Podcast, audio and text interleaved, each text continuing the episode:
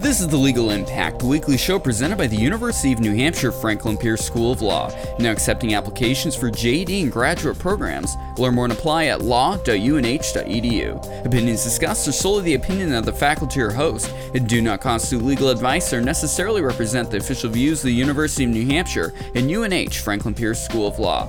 I'm your host, A J Kierstead, and we are back with another in our series of speaking with professors at the Intellectual Property Summer Institute that we host every year. You can learn every, you can learn more about it at law dot u n h dot e d u slash I P S I.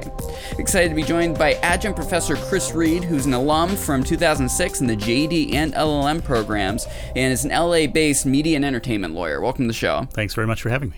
So you are uh, you, your expertise is in media law. So we've we've dragged you up various times to talk to talk about it with our students in uh, Los Angeles, as well as here in Concord, and online as part of the the I P S I program. Uh, there's so many ways that uh, the media deals with intellectual property. What are some highlights for someone that may not think of I P and media, what those relationships are like? Yeah, so uh, I'm glad you started with that, actually, because I, you know, I came to Franklin Pierce to get an education in copyright law. I always wanted to be a copyright lawyer, but I'd always been interested in media and entertainment as a kid. And I think part of the reason they're so intertwined is that fundamentally media, uh, the media industry is really focused on creating content for people to consume, right? And that takes the traditional role of books, uh, you know, uh, book publishers and film studios and, and record labels and music publishers. But nowadays, we're starting to see that anybody can be a media, quote unquote, professional, right? You can be a TikTok star, you can post on Facebook, you can have a blog. Um, and so I think, you know, the, the The, the connection between media law and I P is that media law is all about the production of I P, mm-hmm. right? And so in, in the media law class that I teach, we talk a lot about I P issues, but we also talk about things like defamation and slander and rights of publicity and privacy. Um, these days, we're even talking about antitrust a fair amount because that's become a big issue in the, in the space. So um, all of that is to say, I think it, it is, you know, it is intertwined with I P, but it's there's also it's also sort of a, a meta topic in that it's about the production uh, of of I P. Products. And graduating in two thousand six from from uh, here at Franklin Pierce, that was like the the spark of social media blowing mm-hmm. up it, when the two thousand eight presidential presidential election was huge when it came to especially Twitter becoming really relevant in the world of news. Uh, what was it like then compared to now with regards to mainstream media taking advantage of these new platforms? Yeah, I mean, it's changed a lot, right? So back in, in two thousand six, you're right, it was just the dawn of the social media age. I remember um, having to use my uh, U N H email account to get onto Facebook because yeah. it was still restricted to uh, to students at the time. But uh, it's changed dramatically. I'd say one of the biggest ways it's changed is that, you know, the core doctrines of media law haven't really changed that much. The distribution mechanism, which is what you're alluding to, has, uh, which means we have to think about new things. Sometimes that actually um, is sort of, uh, it, it frees us a little bit. So for example, a traditional broadcaster has to think about F C C regulations and what they can and can't say on the air. A podcaster does not have those restrictions. Right. And so we're starting to see, you know, traditional media organizations getting into what we used to call back in two thousand six new media, which is now just media. Um, and then for a while, there was a buzzword calling it convergence, where everything was coming together. We've sort of thankfully abandoned yes. that. We just think of it as media now. Um, but if you're a company like, you know, N P R, for instance, right, they produce radio programming. They have to make sure that it satisfies uh, F C C requirements and certain other rules. Um, but for their podcasts, they also have a major podcast platform, they don't. Um, and so you have to, we as media lawyers now have to sort of think in two tracks, like what is the ultimate goal for this particular particular property? Um, in, in the video space, same kind of thing. There's the traditional broadcast networks, there's over-the-air television, um, but then everybody's switching to streaming. Right, no, virtually no regulation on the content of streaming. Lots of other regulations on streaming, but not not the content. And so I'd say that's really how it's changed a lot. The fundamentals haven't changed. The way we apply them in the new world has changed pretty dramatically. And my Professor Michael McCann's a regular on the show, so I got the feeling there's a lot of overlap when it comes to the sports industry mm-hmm. and in the uh, more broadcast and entertainment uh, side of things. And uh, antitrust is a common thing that's always brought up in in the world of wh- where you are. Where does antitrust play into it? I'm used to hearing from the world of the N C double A and name, image, and likeness. Right. Is it still N I L? Is it and uh, what other aspects are there with it? Yeah, so the the big thing in, in antitrust in the media industry is this rush for scale. Mm-hmm. So we've started to see that to to fuel all these streaming services that everybody wants to have, you need big content libraries, right? So we've started to see a lot more uh, major mergers going on. I think the biggest in recent memory is probably the Walt Disney Company's acquisition of twenty-first Century Fox back in twenty seventeen, or announced in twenty seventeen and, and uh, finalized in twenty nineteen. Um, Amazon recently bought M G M. As I was flying here yesterday, I saw news breaking that Roku and Netflix um, are flirting, oh, wow. um, which could be interesting. Yeah, and it, it kind of makes sense, right? Netflix is, has been saying they want to get into ad-supported, uh, offer an ad-supported tier. Roku knows how to do ad insertion, and so it sort of makes a lot of sense why those two companies would merge. But the scale, you know, some of the the value, uh, the valuations of these companies is just staggering, and it creates, arguably creates. Um, competitive problems in the landscape for the distribution.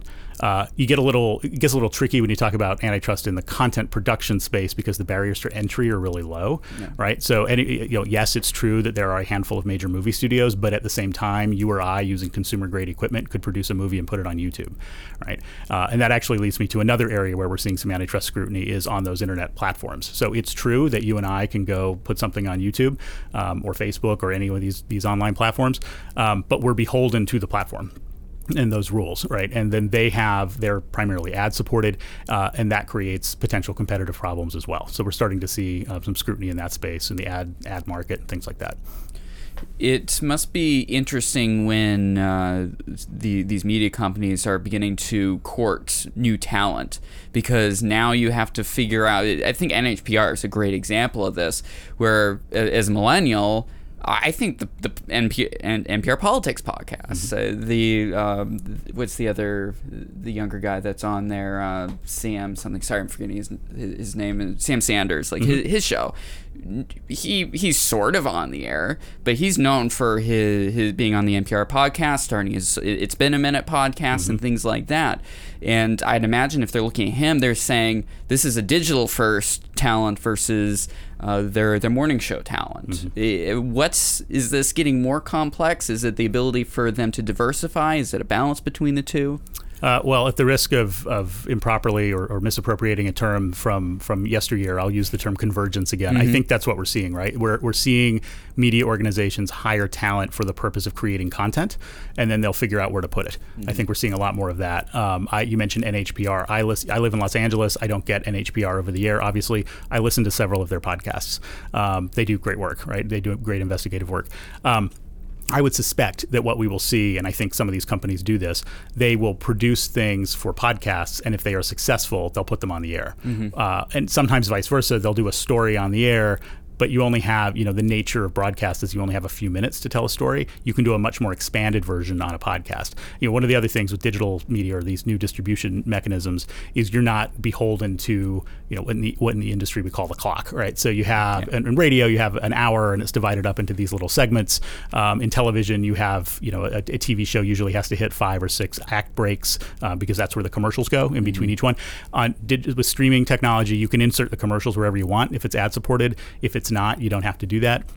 And I think the talent um, appreciate the freedom that some of these newer distribution mechanisms give them, but they also appreciate the reach that the traditional models have, because despite what everyone says about radio dying and, and T V dying, uh, it's not, and it won't anytime soon, I don't think. It's just another mechanism of distributing. Uh, found content. New life. Yeah, exactly. exactly. I, I mean, as someone who works uh, works in the media industry, for sure, you see like T V now is known for H B O with their enormous digital platform, right. where you're able to get more artsy. You don't have to care about those time limits. Like you're seeing episodes that are forty minutes to ninety minutes. Yeah. Because they can, and it must enable the creators a lot more flexibility. Yeah, and it also, it gives more content to the audience, right? Mm-hmm. So, for example, we're we're speaking on, I think last week or this week is the twentieth anniversary of The Wire, which was oh, one wow. of the shows yeah. that put H B O on the map. And they've launched, I mean, this is a great example of, of how all this goes together.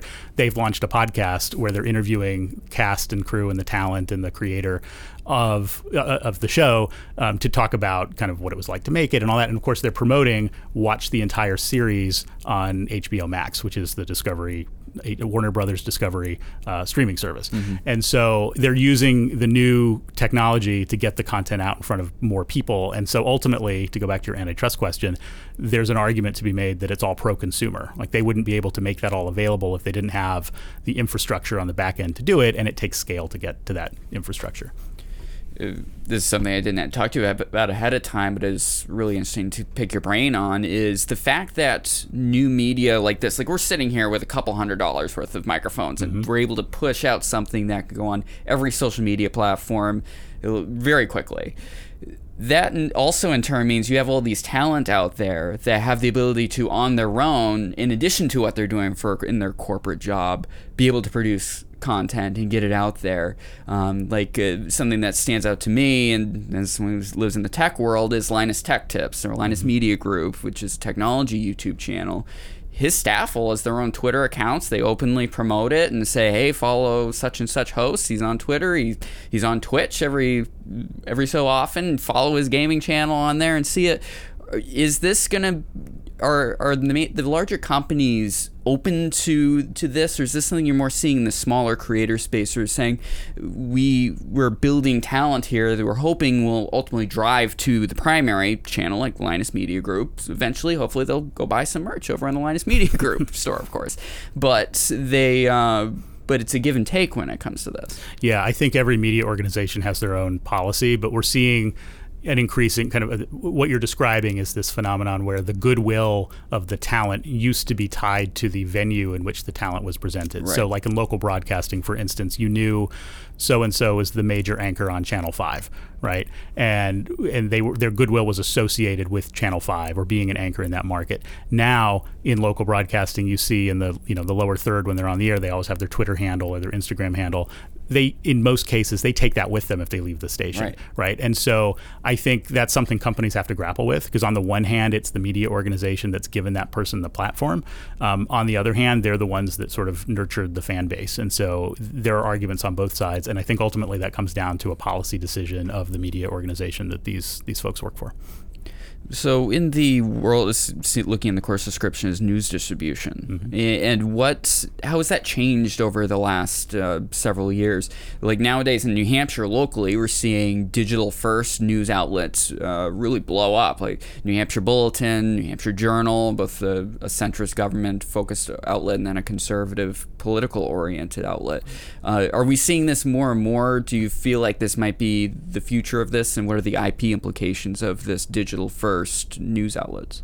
Yeah, I mean, I'll go back to the answer I gave earlier about the I P implications. I think it's it's the same um, mm-hmm. as as it always has been. I think the difference now is there's just so much more content, and to your point, you can produce much more targeted content, right. more cost effectively. So, you know, you take New Hampshire as an example. New Hampshire has a handful of Um, li- T V stations that are licensed here, and for the most part, it gets its television from from Boston. It doesn't make sense if you're a, in a small community in New Hampshire to have a television station, because there's not enough people there to make that economically viable.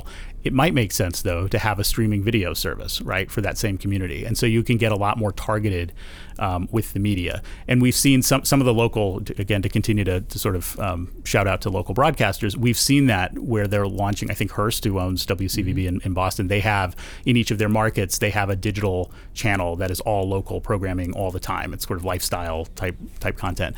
Uh, I think we're going to see a lot more of that. And then going back to your I P question, again, it's just there's a lot more content to worry about. So that means not only do they have a lot of content to protect uh, because they're the copyright owner of the, as the producer, but also they've got to either produce all that content or or license it in. And so it just creates more, there's just more of it, there's more opportunity for people creating content, and that means more opportunities for people creating the raw materials, you know, the music, the images, the footage that all goes into that all has to be either created internally or licensed in. Yeah, that, that's a, that's something a lot of people don't consider. It's like, create this documentary for me on such and such, and I want this song in it. It's like, right. no, no, no, no. yeah. Either expect us to pay a lot either over a term of time, and then you got to remove your video, right? Or you you figure out some other music to go in there, and so that doesn't seem like that's changed at all in modern times. There may be more royalty-free options out there, but you still the same uh, copyright issues. Yeah, I think what that's really done is pushed a lot of the the music libraries, and, and this is true for photography as well, stock photos, right? Yes. So it used to be that stock photography, you had to license for thousands of dollars per use, and you had to describe specifically what you were going to do with the image. I'm going to use it in this book on this page for so many editions. You can print so many copies, and after that, it's done. Uh, now we're seeing a big push towards royalty-free media that's used in these things like documentaries and stuff, because the the peep, the producers don't want to deal with all these licensing right. terms, and that's put an enormous downward pressure on the pricing for production music and stock photography. Uh, so there's that dynamic, and then the other thing it's do- or the other thing that's sort of generated that uh, or led to that.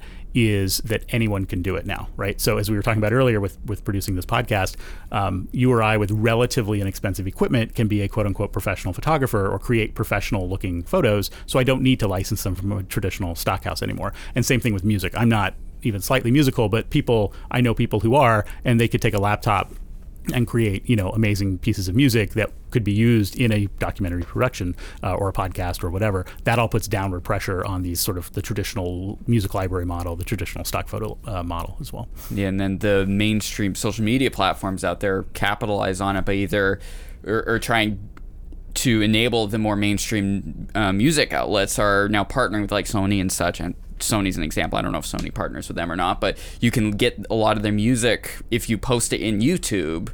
Mm-hmm. You can put it into your videos because you're using it on their platform. They've struck an agreement, which causes all sorts of uh, relationship advantages to keep Yahoo and the, the good graces of Sony or Columbia or whatever. Well, I'll get on my soapbox for a minute. One yeah. of my frustrations as somebody who represents the content industry is that the reason all those deals got made was because YouTube and others in that space had basically built machines that were sort of perfect for infringement, right? So people yeah. were posting this stuff anyway. And we do have a legal regime that allows copyright owners to have that stuff taken down under the D M C A, the Digital Millennium Copyright Act, uh, the provision most commonly known as the notice and takedown provisions. Um, and, but what Google, I think, smartly did was built a system called Content I D, which allowed its cre- allowed rights owners to monetize against that content rather than take it down. That has another key feature, which is that it allows Google to monetize it as well, right? Because yes. it's a rev split. Mm-hmm. And so I, you know, they, it's great that content owners have Content I D, but I'm not sure it was entirely motivated by an interest of quelling piracy on the platform. It was probably more about the advertising revenue that they're generating as a result of that. And there's been so many lawsuits in recent years of the overly aggressive copy I D system that's in there, where uh, some video from fifteen, twenty years ago kind of sort of sounds like it, and now the a YouTube creator gets their channel taken offline. Right, and there there are mechanisms in the law that prevent that from, or, or allow that content creator to respond with a counter notice, and there there's actually, within the Content I D system, you're not even in the land of the D M C A yet. You kind of, I call it the shadow D M C A, because you're sort of you're you're playing within the Google terms of service, right. And so there's this whole thing back and forth between the rights owner and the and the YouTube video poster. Only when that has been exhausted do you get to the D M C A, and even then, uh, the content owner, or sorry, the, the the poster of the video has some redress by, by issuing a, a counter notice. Um, whereas a content owner whose work is being infringed, the only choice at that point, once a counter notice has been issued, is to sue the person for infringement, which is an enormous undertaking. It's expensive. There's bad P R, all that sort of thing. So it's, again, still on my soapbox. It, my position is the D M C A is a little imbalanced in favor of online service providers right now. Uh, so going back to the, the broader topic of, you know, issues in media law, I think this is one of the big ones for content owners. You know, anti-piracy has always been an issue. It's especially challenging now when you can have perfect copies of things sent all over the world on the internet uh, within a matter of seconds, right? By click of a button on your phone or your laptop or whatever. So in the last minute here, what are some topics people should keep an eye out for in the realm of media law, whether it's digital broadcast or talent searching, things like that? Yeah, so I'd say that what we just talked about, I think anti-piracy is going to be a big deal going forward. I think we'll see a lot more opportunities for partnership. I think uh, a lot of the rights owners are starting to see it more more as a business opportunity uh, as opposed to something that they have to stop necessarily.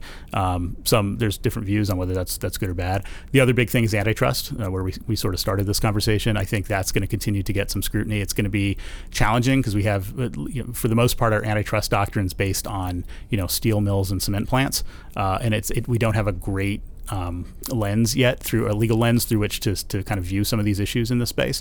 Uh, and then the other thing I'd mention is kind of related to the D M C A in a way, which is um, Section two thirty, which we didn't really get into a whole lot, but it's it's sort of a companion to the D M C A in the sense that it creates an immunity for uh, online service providers that does not exist for publishers in the sort of traditional media space. And yet uh, the argument is that a lot of these online providers are starting to act an awful lot like publishers by using algorithms to serve up certain content to you. And so it's an interesting it's an interesting give and take. Um, the tech sector, of course, does not want any changes to two thirty. The content industry would love to see some uh, some improvements there. So uh, we'll see. I think those are kind of major open issues. I don't think they'll be solved quickly, so there'll be plenty of fodder for, you know, Uh, law students of the future. Definitely will get you back on at some point and talk Section two thirty. So there's a lot with that for sure. Adjunct Professor Chris Reed, an alum in, of the J D and L L M program, two thousand six, an L A-based media and entertainment lawyer. Thanks for joining me. Thanks so much for having me. Appreciate it. Thanks for listening to The Legal Impact, presented by U N H Franklin Pierce School of Law. To help spread word about the show, please be sure to subscribe and comment on your favorite podcast platform, including Apple Podcasts, Google Podcasts, and Spotify. Get the back episodes of the show and podcast links at law dot u n h dot e d u slash podcast.